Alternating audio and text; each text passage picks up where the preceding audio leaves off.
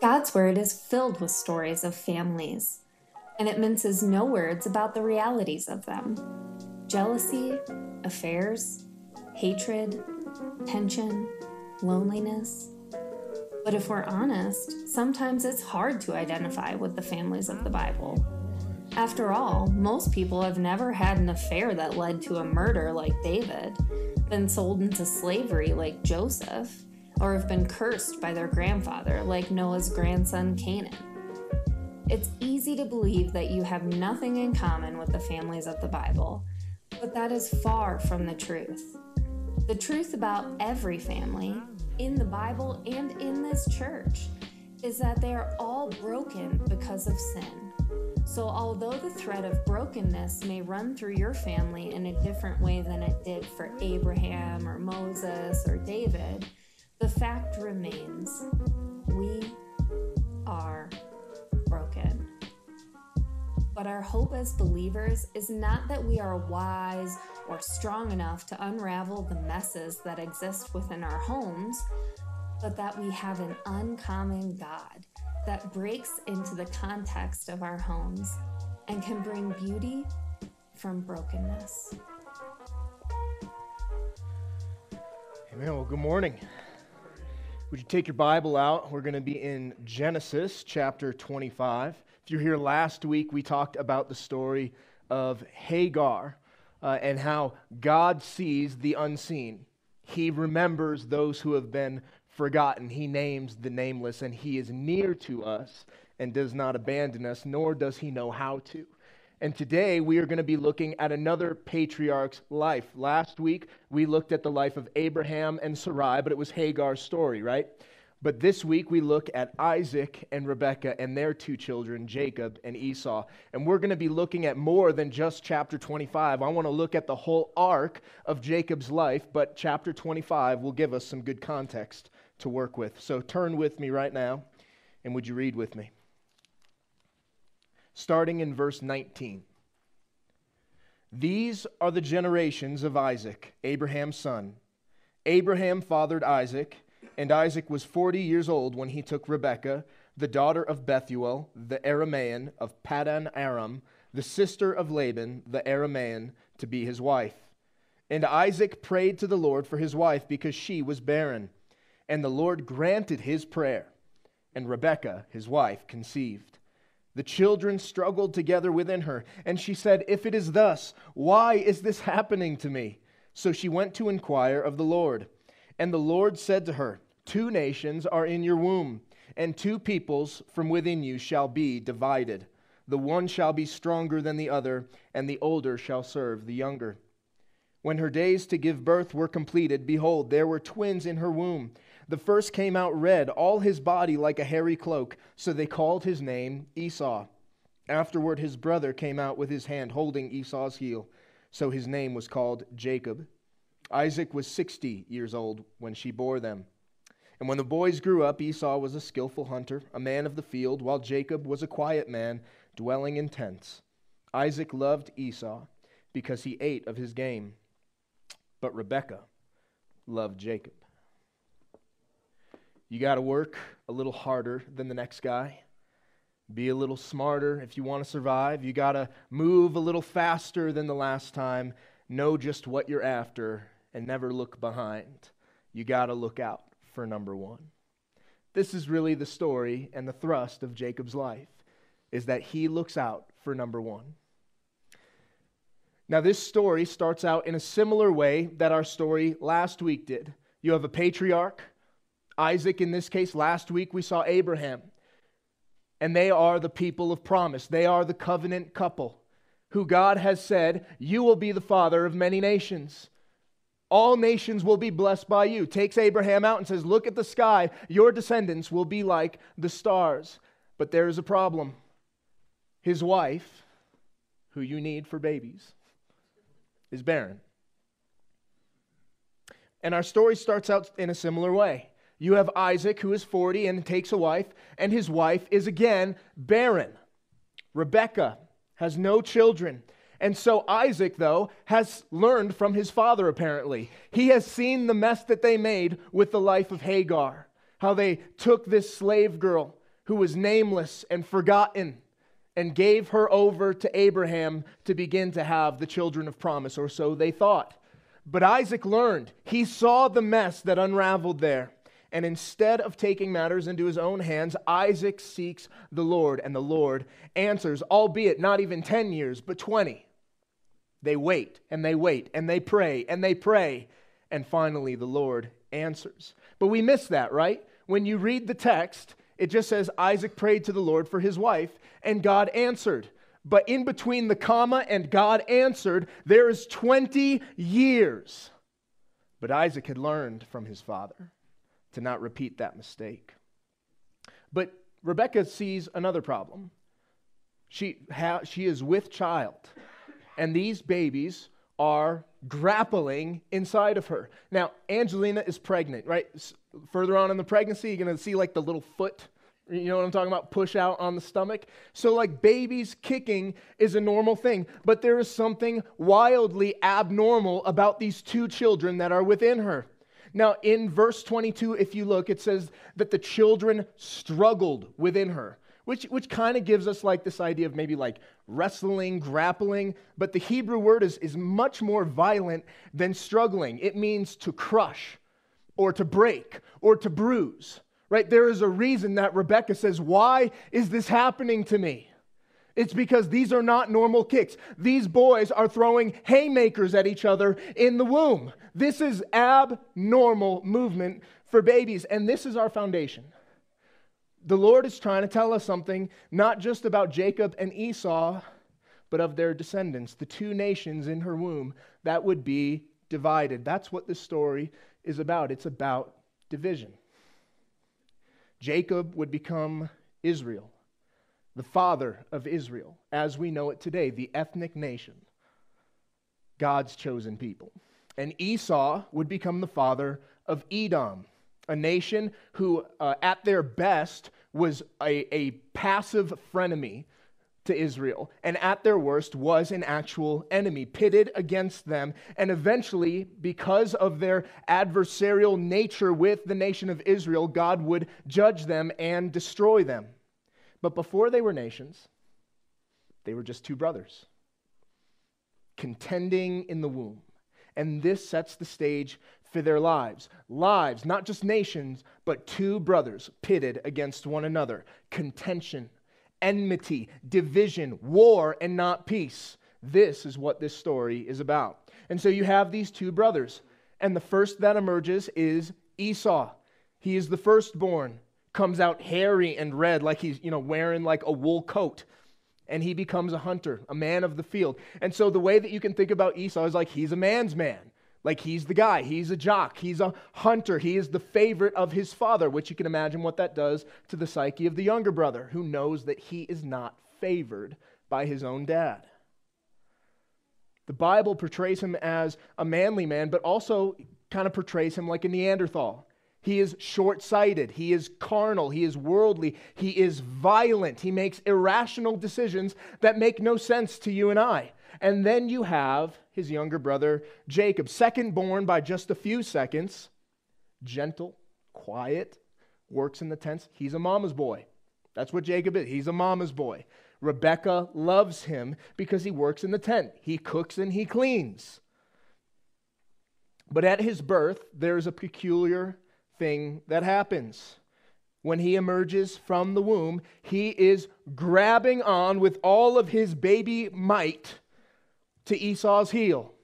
And what he's doing in this moment is he is trying to climb over his brother. He wants to be first. He wants to be blessed. He wants to be served. He wants to be number one. He is the heel grabber. And in fact, that's what his name means heel grabber, usurper trying to climb over his brother, and this sets the stage for his life. This is the thrust of Jacob's entire life. He wants what Esau has, and he's willing to take it any way he can, at great cost to Esau, at great cost to himself, and at great cost to the fabric of his entire family. So let's talk about this heel grabber because we can point to in scripture to two different instances and you're probably very familiar with them if you've been in church for any amount of time and the first comes right after the story of their birth. They grow up. Esau's, right, he's the man's man. Jacob is working in the tents, cleaning, cooking, and he has this red stew, like this red lentil stew. And Esau comes home from a day of failing to hunt. He has nothing to show for his work, and he is famished. And right, who else makes horrible decisions when they're hungry? Me, right? All of you. Like, we have a word for it hangry. We make bad decisions when there's a rumble in our stomachs. And so Esau comes home and he smells the stew. And you know, okay, so actually in our Bibles, just a funny little side note. I want you to look with me just because I think it's hilarious. Um, so take a look at verse 29, chapter 25, verse 29. Once, when Jacob was cooking stew, Esau came home from the field and he was exhausted. And Esau said to Jacob, Let me eat some of that red stew, for I am exhausted. Now, Esau seems like a pretty put together guy. This seems like a, a night he puts the request together well. But like I said, the Bible portrays him as a Neanderthal. And our translators like to clean stuff up so that it makes more sense to us. In your Bible, he says, Let me eat some of that red stew, for I am exhausted. In the Hebrew, he says, Me gulp down the red, red. Neanderthal, right? He's so hungry, he talks like a Neanderthal, he's short sighted, and like a loving brother, Jacob sells him the red, red. For what? For his birthright. And his birthright is a special right given to the firstborn, and it entitled him to at least half of his father's inheritance. And just like that, without a, without a thought, he trades it away for a bowl of soup. In fact, the, the way the Bible portrays it, it's like he just gulped it down, got up, and left. He didn't even think, didn't even consider what he just gave away. Like in this moment, Esau has no regard for his birthright. And the text says that he actually despises it or holds it in contempt or has no reverence for what he just gave away in exchange for a full stomach. And that's the first, the first time we see some usurping, some heel grabbing, taking what is Esau's because he wants it. But the second time is later on in their lives. Isaac is getting old. He's blind. He knows that his time is short. And so he calls his favorite, Esau, to himself. And of course, because the birthright just wasn't enough, didn't satisfy Jacob's internal longing to grab a heel, to pull himself over Esau, because the first thing wasn't enough. He seeks to steal Esau's blessing as well. Again, a high honor belonging to the firstborn. They were words of encouragement. They were words of inheritance, and they were even prophetic words for the future. We see that many times in the book of Genesis.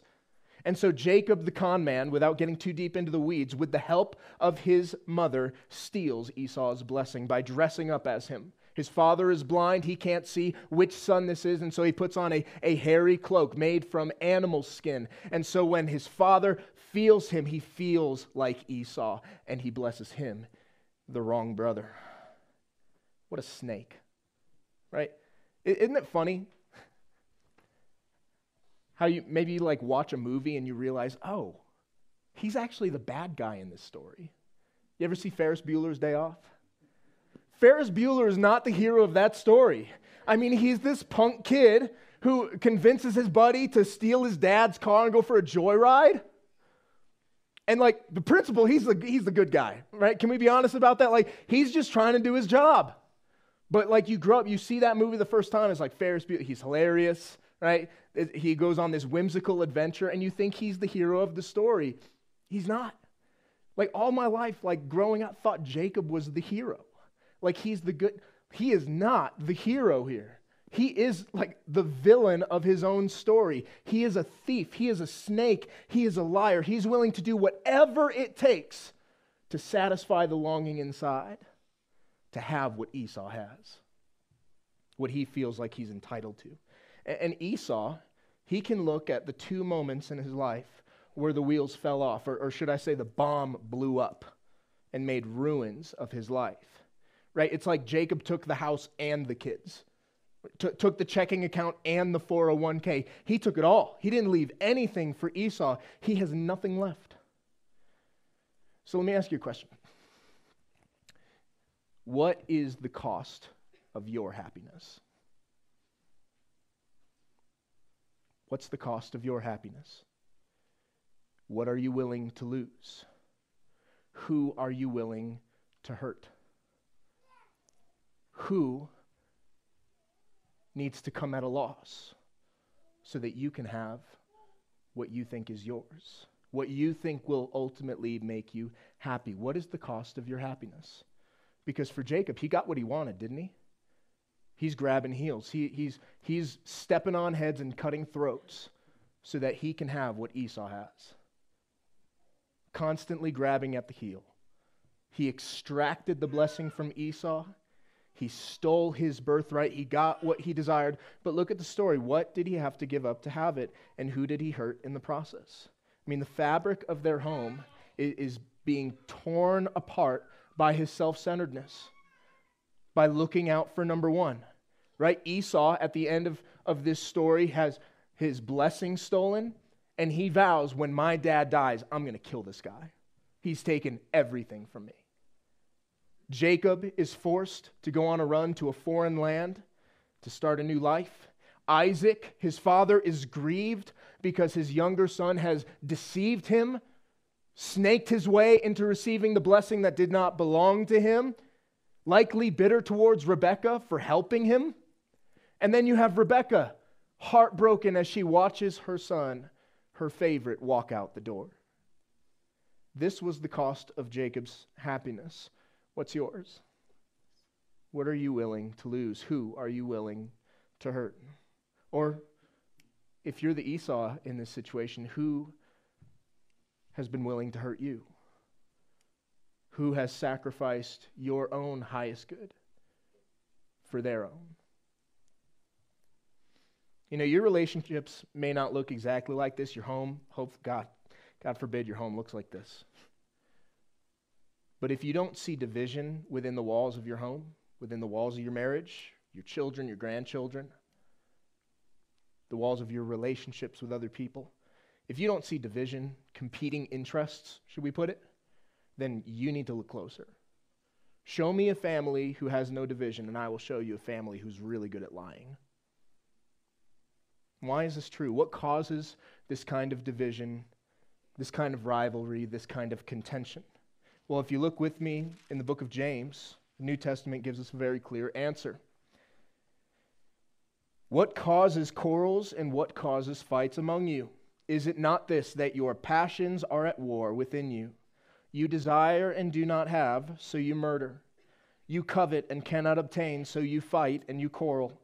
You do not have because you do not ask, and you ask and do not receive because you ask wrongly to spend it on your passions. Jacob desired and did not have, so he lied and he cheated and he stole. He conned his way into a blessing that didn't belong to him. And this is your nature and mine we have corrupt hearts. Corrupt hearts that look out for number one.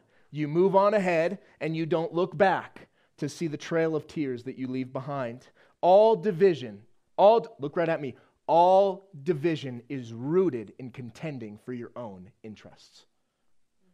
Wherever you see a fight, wherever you have an argument, somebody is sinning. Somebody is looking out for number one.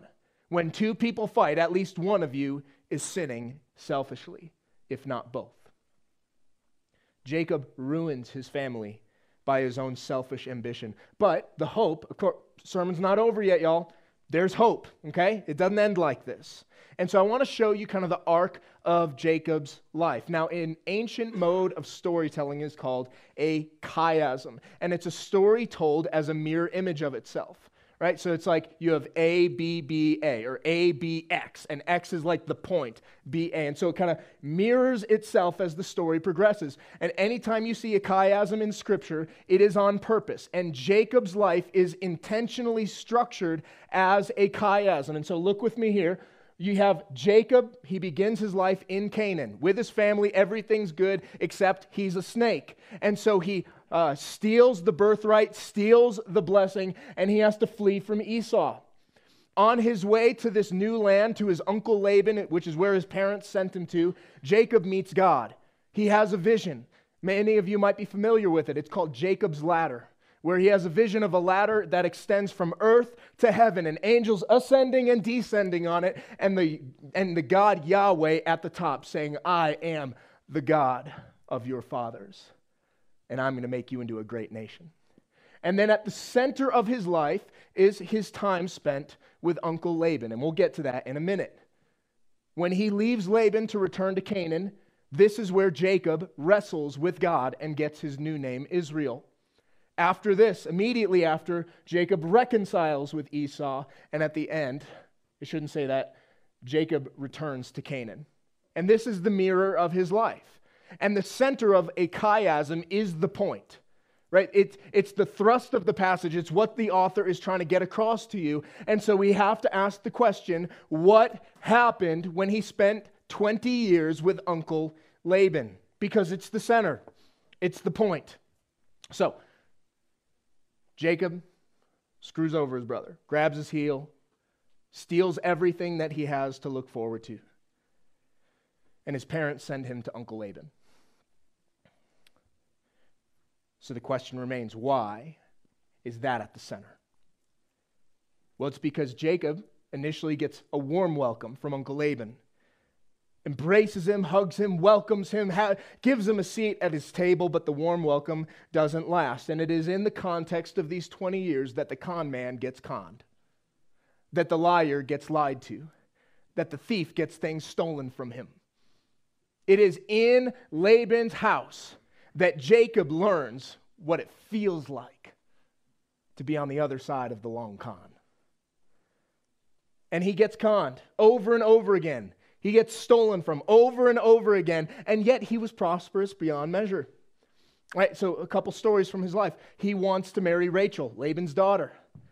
And they strike him an agreement. Work for me seven years, you can marry this girl. But then Laban does like the bait and switch.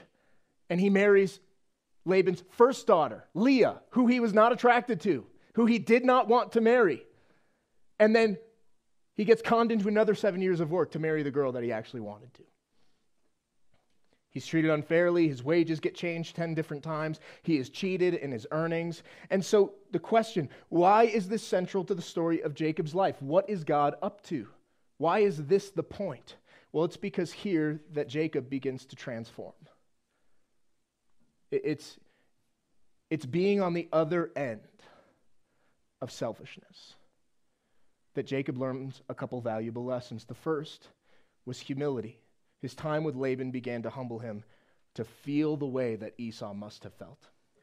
But the second thing he learned, second thing that this transformed him into, it transformed him into a man who began to have his eyes open to the grace of God right? He continued to be cheated and scammed by his uncle and yet continued to be prosperous at, at, because he didn't earn anything.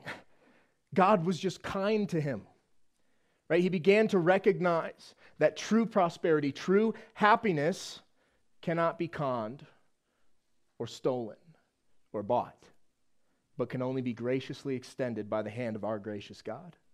And so at the end of his time with Laban, God calls him to leave and to return to Canaan, where, you know it, he has to face the skeletons that he left in his closet 20 years ago when he left.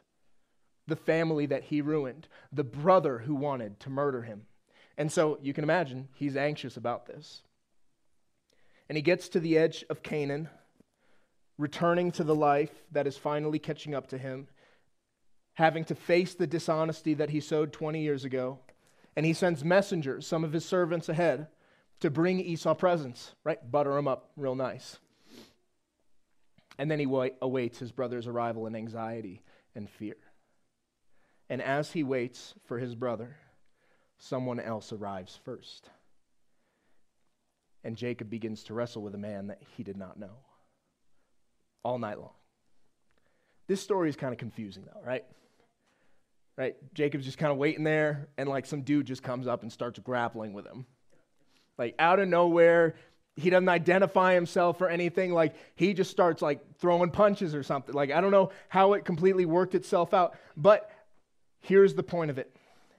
after 20 years of being on the other side of a selfish, conniving con man, God brings Jacob to the end of himself. Which is maybe the most kind thing that God can do. It's a fight that he can't win. It's a person he can't overcome. It's a blessing that he cannot con his way into. It's something he can't overcome on his own power and strength. And at daybreak, the man says to let him go. And Jacob, with no strength left, probably just hanging on around his neck, refusing to let go, begs for a blessing. At daybreak, Jacob's hip is touched by this man and put out of socket. And recognizing now that this man is no man at all, arms wrapped around this theophany, remember that word from last week? A manifestation of the presence of God before Christ. And in the presence of this theophany, holding on with every ounce of strength he has left, he begs for a blessing that he could not earn. And by God's grace alone, he is given one a new name, Israel, which means contends with God or wrestles with God. And the man says it's because he has wrestled with man and with God and he has overcome. Now, this is strange to me because when I look at that fight, when you're begging for a blessing, just hanging on because your hip is out of socket, that doesn't look like a win to me. Right? It doesn't look like he overcame God. And yet he did overcome in the sense that he received the blessing of a new name, a new future, pregnant with promise. In fact, before this mysterious man gives Jacob the blessing, he asks him, What is your name? And it's not because God didn't know, it's because he wanted Jacob to remind himself of who he was in the past a heel grabber, a usurper, a conniver, a liar, a cheat, deceitful, a snake. And with a change of a name comes the change of a future. He is no longer the heel grabber, he is the overcomer. He's no longer a con man. He is brought to the end of himself and he is formed into a new man, humbled by the grace and unmerited favor of God. And this is exactly what he tells Esau when he arrives. So take a look with me. Genesis chapter 33. And Jacob lifted up his eyes and looked, and behold, Esau was coming, and 400 men with him. Now, mind you, this is right after he got absolutely humbled by the touch of man who put his hip out of socket. He has no chance to escape. And Esau is approaching with what looks like an army. So he divided the children among Leah and Rachel and the two female servants, and he put the servants with their children in front, and then Leah with all her children, and Rachel and Joseph last of all. He himself went on before them, bowing himself to the ground seven times until he came near his brother. Does this look like a changed man so far? But Esau ran to meet him and embraced him and fell on his neck and kissed him and wept. And when Esau lifted up his eyes and saw the women and children, he said, Who are these with you? And Jacob said, The children whom God has graciously given your servant. Then the servants drew near, they and their children, and bowed down. Leah likewise and her children drew near and bowed down. And last, Joseph and Rachel drew near, and they bowed down. And Esau said, What do you mean by all this company that I have met? Jacob answered, To find favor in the sight of my Lord. But Esau said, I have enough, my brother. Keep what you have for yourself. And Jacob said, No, please, if I have found favor in your sight, then accept my present from my hand, for I have seen your face, which is like seeing the face of God, and you have accepted me. Please accept my blessing that is brought to you. See how he gives the blessing back? Because God has dealt graciously with me, and because I have enough. Thus he urged him, and he took it. I want you to notice the language and even the body posture that Jacob uses. He bows down seven times to the, to the man that he used to heel grab, that he used to try to step over to get what he wanted. He calls Esau my Lord, and, and he calls himself your servant. He presents his family and, and gives gifts to Esau for his favor, for his grace. And he points to God's graciousness as the basis for everything that he has. It's not something that he has heel grabbed for. He hasn't stepped on anybody's heads. This is something that God has given him, and he is far more satisfied, and he is a changed man. He is recognizing his fault by asking for grace. And he's recognizing that every good thing that he had came not through his striving or through his earning or through his heel grabbing, but by the gracious hand of a gracious God. And this is the arc of Jacob's life. He goes from a con man to a conned man to a changed man. So much so that he is able to do what he was never able to do before. He was able to let go of Esau's heel. The heel that he sought to extract blessing from, happiness from, he finally lets go. And it's in this humility that he is able to restore their brotherhood because Jacob is finally able to see the grace of God in his life. And one of the main thrusts of the Gospels, when you look at what Jesus did on the cross, is not just salvation, being reconciled to God, but also being reconciled to one another. This is, this is one of the main calls on our lives. It's splattered all throughout the New Testament. Be reconciled to one another, forgive one another,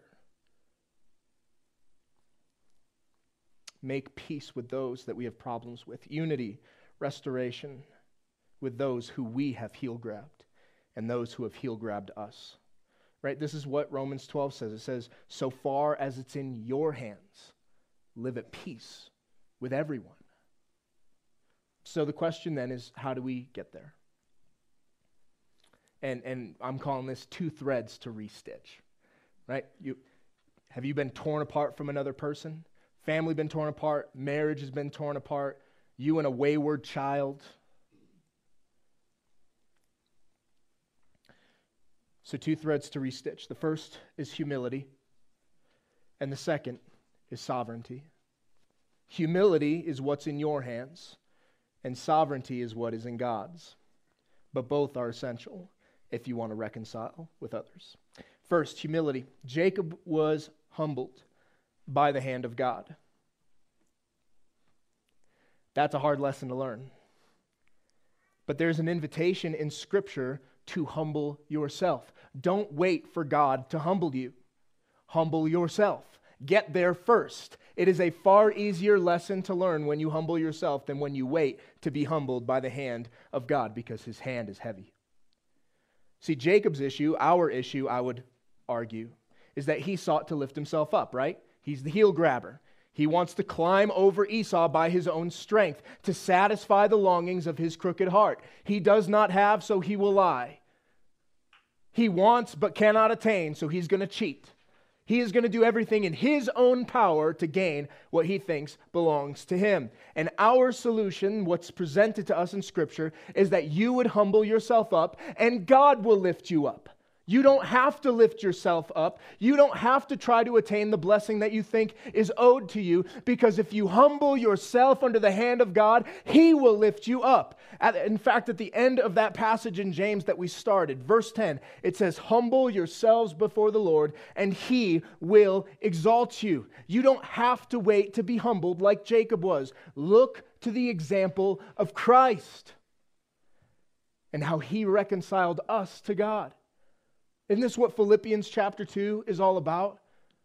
How the God man, Jesus Christ, humbled himself, made himself as nothing, emptied himself, humbled himself to the point of death, death on a cross.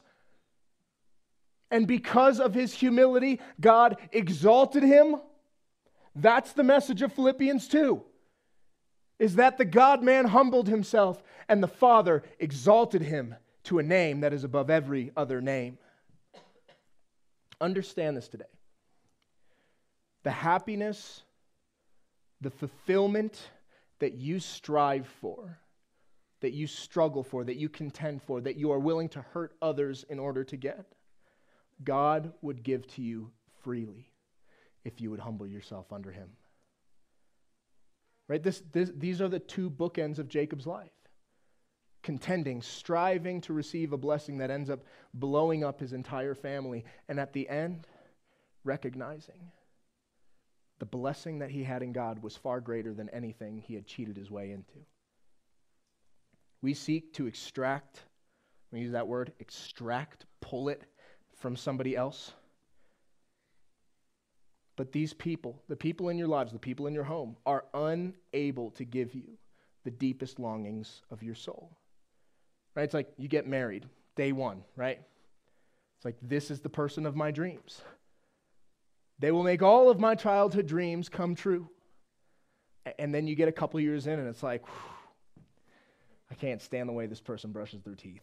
Right? Just like you find things to have problems with, and all of a sudden, like this person is not fulfilling you the way that you thought it would.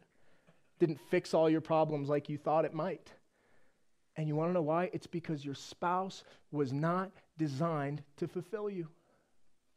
Your children were not given to you to fulfill your deepest happiness. And we wonder, why isn't this person making me happy like they're supposed to? It's because they weren't meant to. Like if you have tension in your home, your marriage, your family, the way to eliminate it is by recognizing that only God can give you what you're seeking from another person. Right? They are not the. Look at me. The people in your life are not the fount of every blessing. God is. Christ is. He is the fount from which all blessings flow. Your spouse, your husband, your wife, your children, your grandchildren are not the fount of every blessing. And if you try to extract it from them, you are going to abuse them in the process by grabbing onto their heel and trying to take something that they don't have to give you.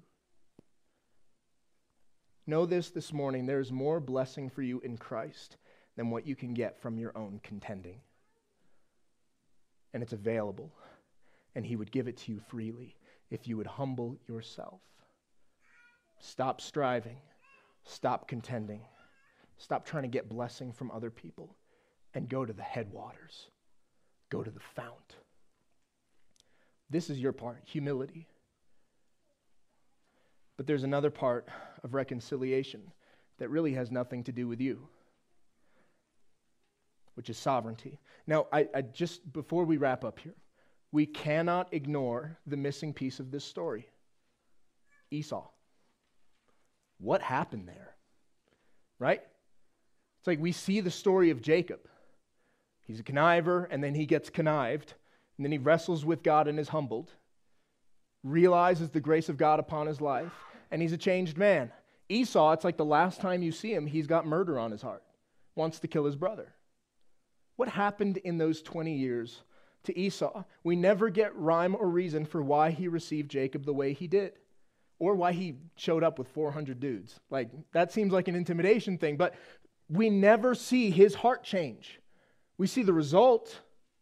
We see what happened ultimately, but we have no idea what happened in these 20 years. And maybe that's the point that God did something in the unknown in the pages of the Bible that don't exist. Something happened to Esau. He was a real person who really wanted to kill his brother. And 20 years later, he is weeping as they embrace each other. How did that happen? We don't know. It was under the reign and rule of a sovereign God that it happened. That's the answer. There's a lot of white on the pages of your Bible. God did something in that. We don't know.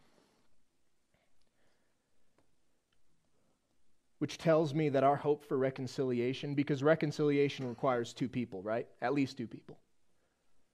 To repair a relationship requires two. Our hope for reconciliation rests fully in the hands of a gracious God and a sovereign God. Proverbs 21 1 says that the king's heart is a stream of water in the hand of the Lord, and he turns it wherever he will. God, in his sovereignty, is able to turn a heart towards reconciliation against all odds. like the person that you have the deepest problems with, who you have hurt or has hurt you deeply. God is able to do far more abundantly than all that you ask or think. He is able to turn a heart towards reconciliation. And that might sound like bad news, like you have no control over this thing. Like you can't force a person to want to reconcile with you. But ultimately, our hope is in the grace of Jesus, who is able to unite those who were once at war into unity and peace. Right? This is what the book of Ephesians talks about in chapter 2, where it says that he himself is our peace, who has made us both one and has broken down in his flesh the dividing wall of hostility. And it's not hostility between us and God. No. Paul's talking about the hostility be between me and you, between you and your heel grabber, or the person whose heel you've grabbed. God is able, but he does something in the mystery which is why our relationships, our need for reconciliation, our call towards reconciliation, you can do your part in humbling yourself. Do what Jacob did sought grace, sought favor, apologized, repented, restored. But there's part of reconciliation that has nothing to do with what you have to offer and has everything to do with the God who holds a heart in his hand like a stream of water and can turn it whichever way he wills. Here's our hope today. Is that in your home, in your marriage, in your family, with your parents, with your children, your grandchildren, even if you, if you don't have anybody close to you, your friendships that have blown up in your face, is that Jesus can restitch your ruins.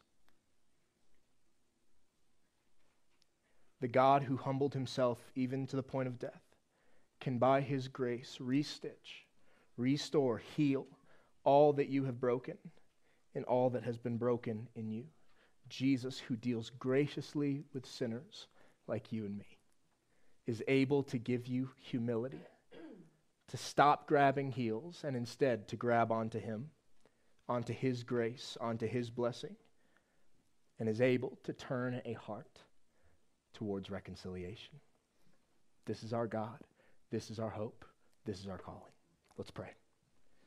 Father, I thank you for the gift of your Son, Jesus, who humbled himself to the point of death that you would exalt him. Lord, I pray for our hearts here. Lord, that if we are willing to step on other people's heads, to grab other people's heels, to pull ourselves up, to extract blessing from them, Lord, I pray that you would turn our hearts away from that and turn our hearts towards you, who is the fount of every good thing. That you are the Father of the heavenly lights, in whom there is no change or shifting shadow.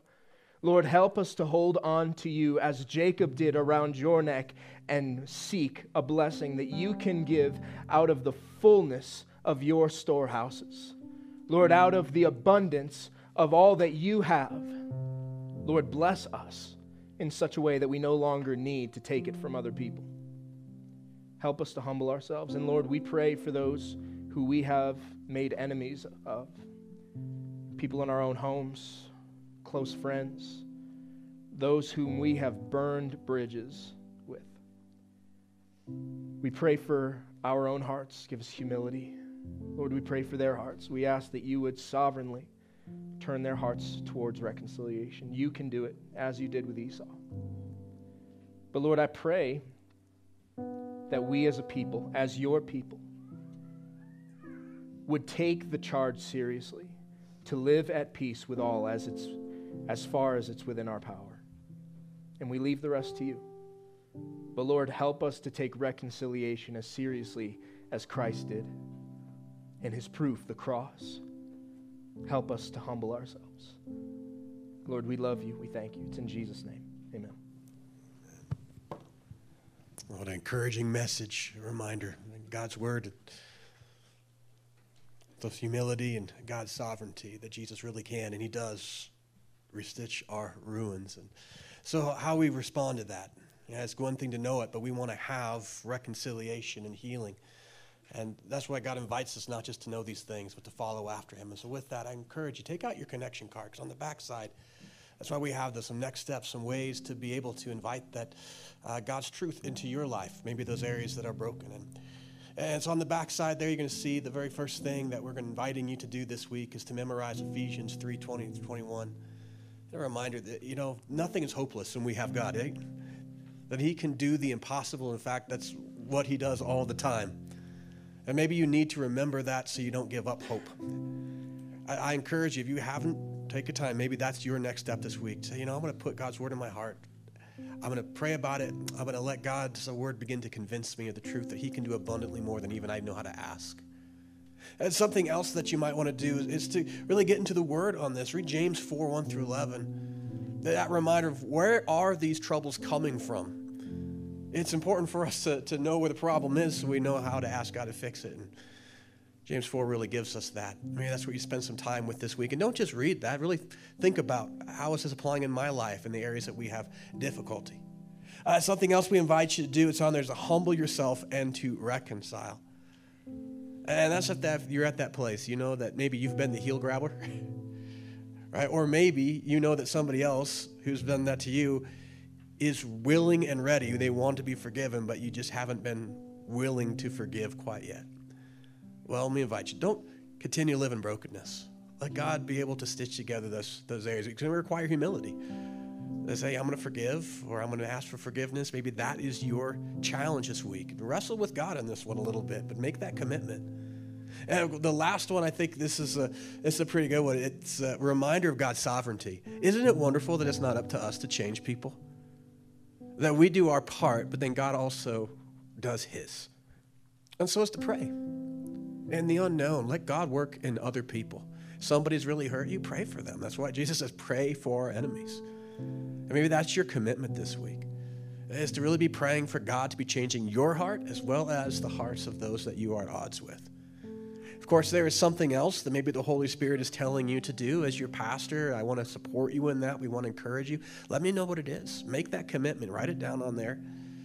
And then uh, here in a moment, we're going to take our offering. And I invite you to take these connection cards and drop them in the offering basket as it's passed along with your tithes and your gifts, right? But make this your first step of that healing uh, this week. All right, let me pray for you as you make these commitments.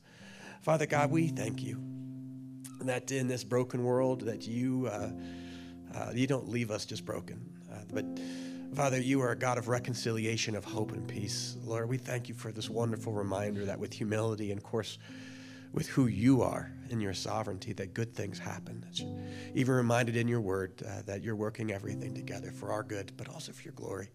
Father, I pray this week, help us to be as your people to respond to this well, whether it's memorizing your word or getting into the scripture as it reveals to us uh, how we could walk closer to you, or if it's, or if it's for us to express that humility, or if it's just going to you and asking for your help, that you would work in and through us in all of these things. Um, yeah, make a beauty in the ashes of our lives for your glory. Father, take these commitments, these prayer requests, these tithes, these offerings, all of them, Lord, as an expression of our faith in you, our love for you, and Father, that you would build your kingdom through these for your glory. We pray this in Jesus' name. Amen.